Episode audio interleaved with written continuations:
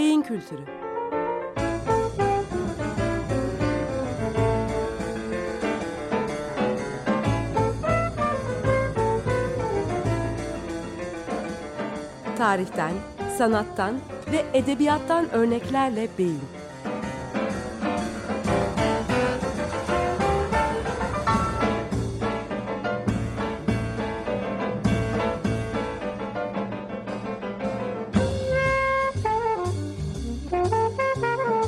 Hazırlayan ve sunan Oğuz Tanrıdağ.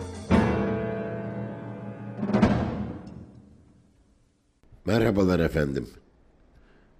Beyin Kültürü programına hoş geldiniz. Bugün yirmi iki Şubat iki bin on altı Pazartesi. Ben Oğuz Tanrıdağ. Bugün e, insan düşüncesinin önemli ve kritik bir özelliğinden e, söz etmek istiyorum. Ve bu kritik ve ö- önemli özelliğinin e, bizi nasıl düşündürdüğünden söz etmek istiyorum. Bu tamamlanmamış bilgiler üzerinden ve tamamlanmamış bilgiler üzerinde beynin nasıl çalıştığı ile ilgili bir dosya.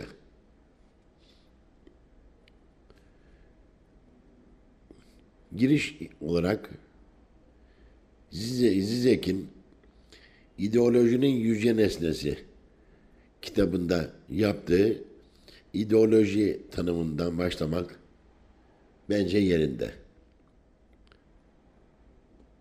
Şöyle bir tanım yapıyor Žižek.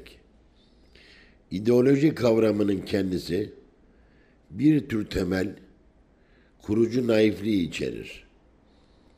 Kendi ön varsayımlarını, kendi fiili koşullarını yanlış tanımayı, toplumsal gerçeklik denilenle bizim ona ilişkin çarpıtılmış tasarımımız, yanlış bilincimiz arasındaki bir mesafeyi, bir ayrılığı içerir. Demek ki kendisini ancak yanlış tanındığı ve ihmal edildiği sürece yeniden üretebilen bir varlık paradoksuyla karşı karşıyayız. Bu tanım üzerinde biraz durmak istiyorum. Ve tanım üzerinde dururken hepimizin zorunlu olarak, kaçınılmaz olarak bu tanımdaki düşünce tarzına yatkın olduğumuzu ve o şekilde düşünme eğilimleri içinde olduğumuzu e, söylemek istiyorum. Bir tür temel kurucu naifliği içer, içerir ideoloji. Tamamlanmamış bilgiler üzerinden kendi ön varsayımlarını, kendi fiili koşullarını yanlış tanımayı, toplumsal gerçeklik denilenle bizim ona ilişkin çarpıtılmış tasarımımız, yanlış bilincimiz arasındaki bir mesafeyi, bir ayrılığı içerir diyor. Hatırlarsınız, bundan beş altı program önce edebiyat ve nörobilim ilişkilerini incelerken Fransız edebiyatçı Proust'a uğramış ve Proust'un Kayıp Zamanın İzinde eserinden yola çıkarak neredeyse yüz yıl sonra yapılacak beyin araştırmalarına ilham kaynağı yapabilecek düşüncelerinden söz etmiştim. Proust,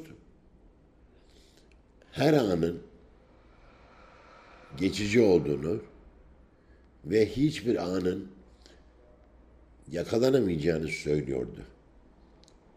Kendisi astımdan dolayı odasında hapis ve hiç dışarı çıkmadan yaşadığı için bütün vaktini bu kaçırılan anların e, yakalanması uğraşıyla harcıyordu. Ve biliyordu ki o bile, bu uğraş bile onu başarılı kılmayacak, o anlar yakalanamayacak. Yine hatırlarsanız bir kek ve kek kırıntıları izlenimi vardı Proust'un.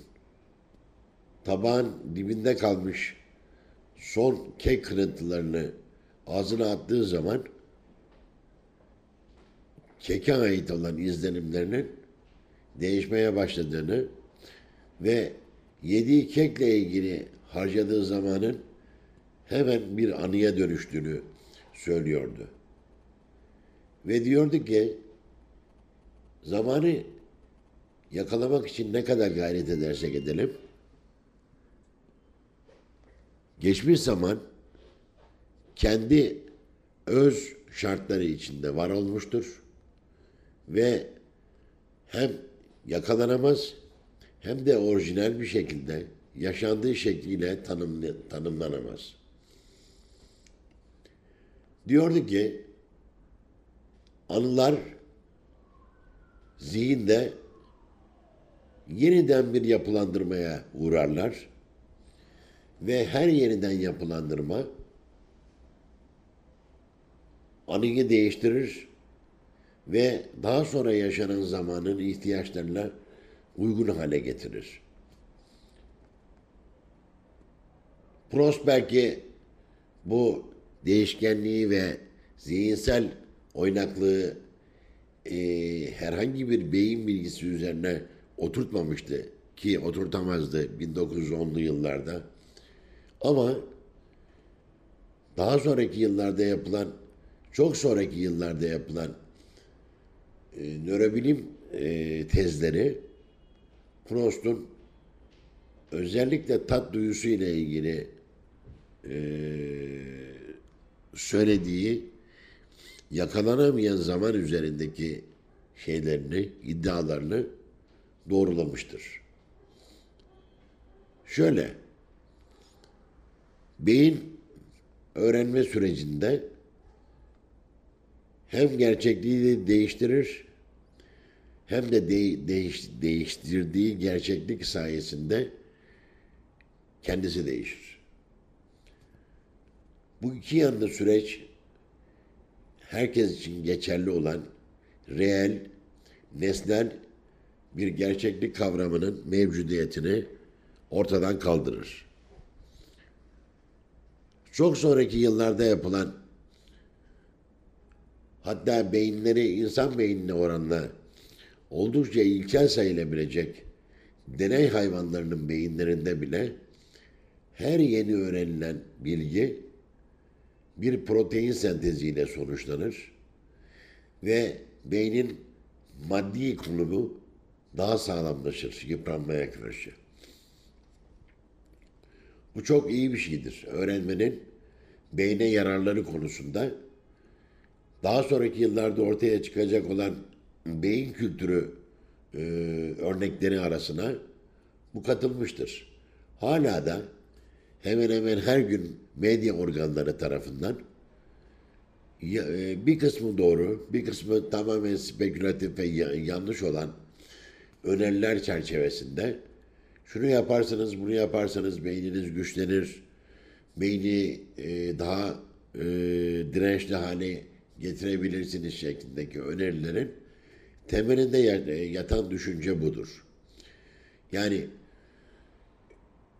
bir başına durmayan, izole olmayan, dışarıdan gelen uyaranları kabul edip onlar üzerinde işlem yapan bir beyin, bunların bunları yapmayan beyinlere oranla biyolojik olarak daha dirençli hale gelir.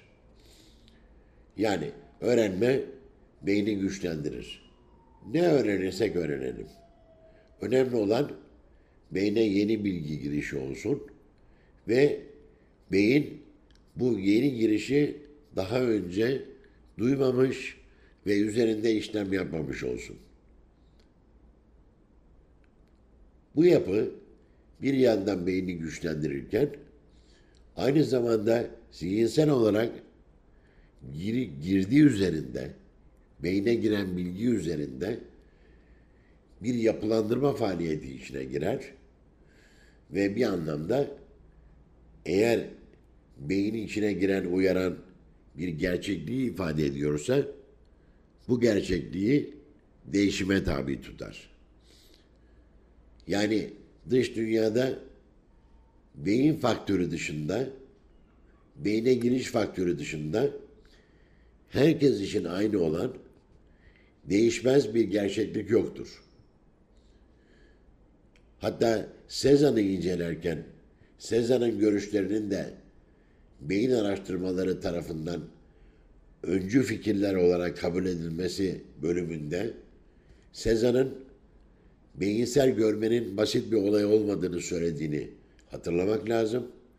Yani beyne görme siniri vasıtasıyla giren her görsel izlenim mutlaka beyin tarafından işleme tabi tutulur ve bu işleme tabi tutulması sonucunda da dış dünyadaki hali değişir. Ve o programın dahilinde söylemiştik ki insan beyninin bir değil beş tane görme merkezi vardır ve dolayısıyla dış dünyadan gelen uyaran bu merkezlerin her birinin katkısıyla ve aralarındaki ilişkiler vasıtasıyla değişime tabi tutulur. Proust vasıtasıyla bellek, Cézanne vasıtasıyla görme ve e, yeteri kadar örneklenen yeni öğrenme olayının beyni değiştirmesi tamamen gerçekliğin üzerinden giden ve gerçekliği değişime tabi tutan bir organ olduğunu gösterir beynin. Dolayısıyla ideolojinin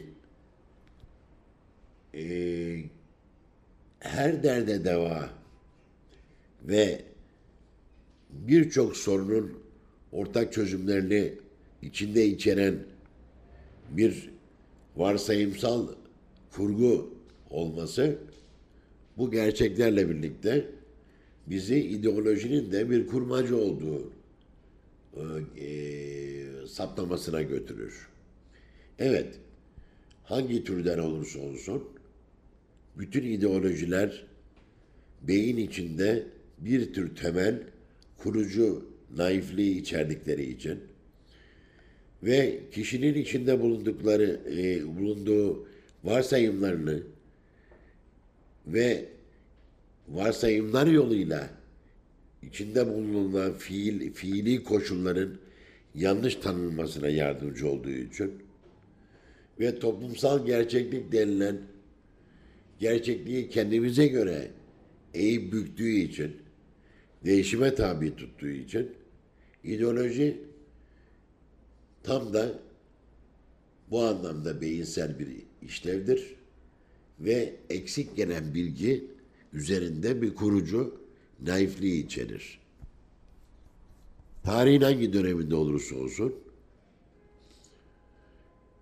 bilim ne kadar gelişmiş veya gelişmemiş olursa olsun, ele aldığımız ideoloji ne olursa olsun, bu beynin bir eksik bilgi üzerinde çalışmasını ve genel bir eksik bilgi üzerinden genel bir reçete oluşturmasıyla ilgili bir şeydir. Demek ki ideoloji beyinsel anlamda beynin eksik olan bilginin üzerinden giderek kendine varsayımlarını destekleyecek genel doğrular yaratması faaliyetidir. Bu kurgu, bu varsayımsal destekleme, bu yeniden şekillendirme işi tabii ki her olgu için yanlış bilgiler içerecek diye bir kural yok. Zaten ideolojilerde yola çıkmanın temel bir gerçek olabilir ve bu temel gerçek üzerinden bir tür kurucu, yeniden şekillendirici naiflik bina edilir.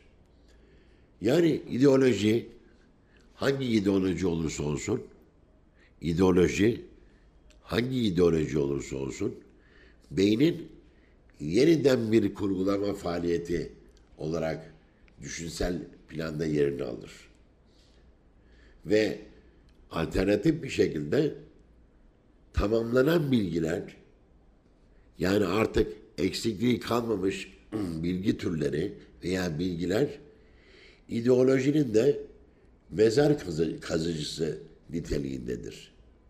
Yani bir düşünce sisteminin, bir düşünce e, biçiminin ideolojik olabilmesi için içinde mutlaka eksik bilgi ve düşünme olması gerekir. Herhangi bir konuda eksik olan e, veriler ve bilgiler göreceli olarak tamamlandığı zaman ideoloji önemini kaybeder ve yerini yeni ve farklı ideolojilerin kurgulanmasına bırakır. Bu süreçte insan beyni ideoloji yaratmadan, bir tür kurucu naifliğe girmeden, varsayımsal olarak çalışmadan herhangi bir düşünce üretebilir mi? Bu temel bir sorudur. Bizim bu soruya yanıtımız tabii ki kişisel bir yanıt olmaktan çok öte, son dönemin beyin araştırmaları çerçevesinde olmak zorundadır. Ve bu soruya yanıt, beynin, insan beyninden söz ediyoruz, hiçbir şekilde ideoloji üretmekten kendini kurtaramayacağıdır. Çünkü normal çalışma biçimi budur. Normal çalışma biçimi derken de sadece dış gerçeği eğip bükmek, varsayımsal anlamda dış gerçeği yeniden şekillendirmek e, üzere beynin evrimsel olarak ortaya çıkmış yapısı bunu yapar. Yani beynin biyolojik anlamda çalışması e, fizyolojik gerçeklere ne kadar uyarsa uyusun, anatomik bölge mantığına ne kadar uyarsa uyusun, yani beyin hakkında ne kadar çok şey bilinirse bilinsin, beyin dışarıdan gelen uyaranları ideolojik olarak yorumlamaktan kendisini alıkoyamayacaktır. Bundan sıyrılmayı deneyen veya bununla zihinsel olarak ve fiziki yaşam koşulları nedeniyle mücadele etmeye gerekenler, şöyle bir genelleme yapmamız gerekirse, daima yalnız kalmışlardır. Dolayısıyla e, beyinsel anlamda entelektüel olmayı, entelektüel düşünme biçimini romantik bazı tanımlardan çıkartıp bilimsel olarak ortaya koymaya çalışırsak, entelektüel olmanın beyinsel karşılığı yerleşik grup düşüncesine, yerleşik ideolojik varsayımlara mümkün olduğu kadar karşı durmaktır. Yani hangisi olursa olsun alternatif düşünce biçimlerine girip o kafasında ideolojik hale gelmekte olan düşünceyi dengeleme çabasıdır.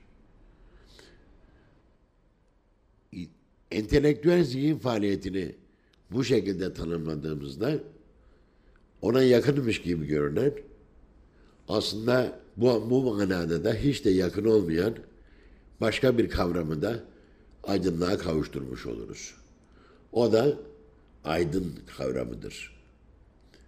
Aydın kavramı tabii ki köken olarak aydınlanma döneminden ortaya çıkmış bir kavramdır ve aydın kişinin beyninin çalışması, biraz önce yaptığımız entelektüel kişinin beyninin çalışmasıyla taban tabana zıt olmasa bile son derece farklıdır. Aydın olan bir insanın beyni kendisine aydınlanma doğrultusunda, her neyse genel fikirler doğrultusunda çalışan pozitivist ve rasyonel bir düşünce biçimidir. Entelektüel zihni çalışma biçimi ise olmazsa olmaz kritik olmayı varsayar. Dolayısıyla her ikisi arasındaki e, yakınlık ideolojik planda kurulmuş bir yakınlıktır. Ve mümkün olduğu kadar da nesnellikten uzak, bazı amaçlara hizmet eden bir yaklaşımdır. İnsan beyni nasıl oluyor da onca gelişmişliğiyle, e, onca yapısıyla yüz milyara yakın hücre yapısı ve trilyonlarca bağlantısıyla ideoloji üretmeden kendini alamıyor? Bu beynin yapısıyla bağlı olan bir şeydir. Beyinde her bilgiyi rasyonalize eden mantıksal süreç tamamlanmış, tamamlanmamış olsa bile onu tamamlayacak bir mekanizma vardır.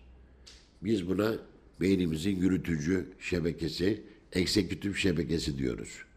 Ve aynı zamanda bize kimliğimizi, kişiliğimizi, e, sosyal varlığımızın bilincini sağlayan beyin bölümü de aynıdır. Dolayısıyla sosyal olarak varlık bilincimizin beynimizde bu tür bir mekanizma tarafından hallediliyor olması, belirleniyor olması, sosyal kimlik ayrılıklarını ve sosyal ve ekonomik ayrı ayrı farklı, farklılıkları kafamızda rasyonalize eden temel bir mantıktır. Bu beynin ön, bölüm, ön, ön bölümündeki lobdur ve bu lob e, tamamen matematiksel ve rasyonel bir şekilde çalışır ve büyüklük olarak da en büyük lobdur ve en hızlı işlem yapan lobdur. Dolayısıyla bu lobun normal çalışması her şeyi daha önce kuralları daha önceden konmuş olan e, bir takım düşünme biçimleri doğrultusunda, örneklem, örneklemler doğrultusunda rasyonalize edecek ve çıkış yolunda bu rasyonalize etmekte bulacaktır. Bunu fark edemi, bu yani bu tür bir beyin çalışmasını fark edemezsek kendimizi çok kritik olarak e, düşünce üreten, çok kritik olarak e, kendimizi özgü olarak düşünen bir kişi olarak kabul edebiliriz. Ve başkalarının da bizim gibi düşünmediğini, düşünemediğini de bu ideolojik yapı içine rahatlıkla oturtabiliriz. İyi bir haftalar, iyi bir hafta diliyorum. Beyin kültürü.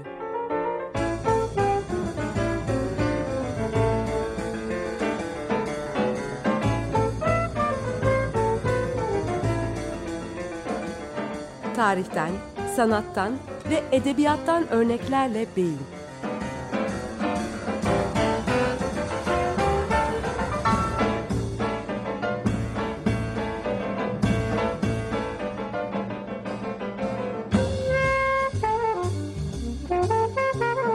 Hazırlayan ve sunan Oğuz Tanrıdağ.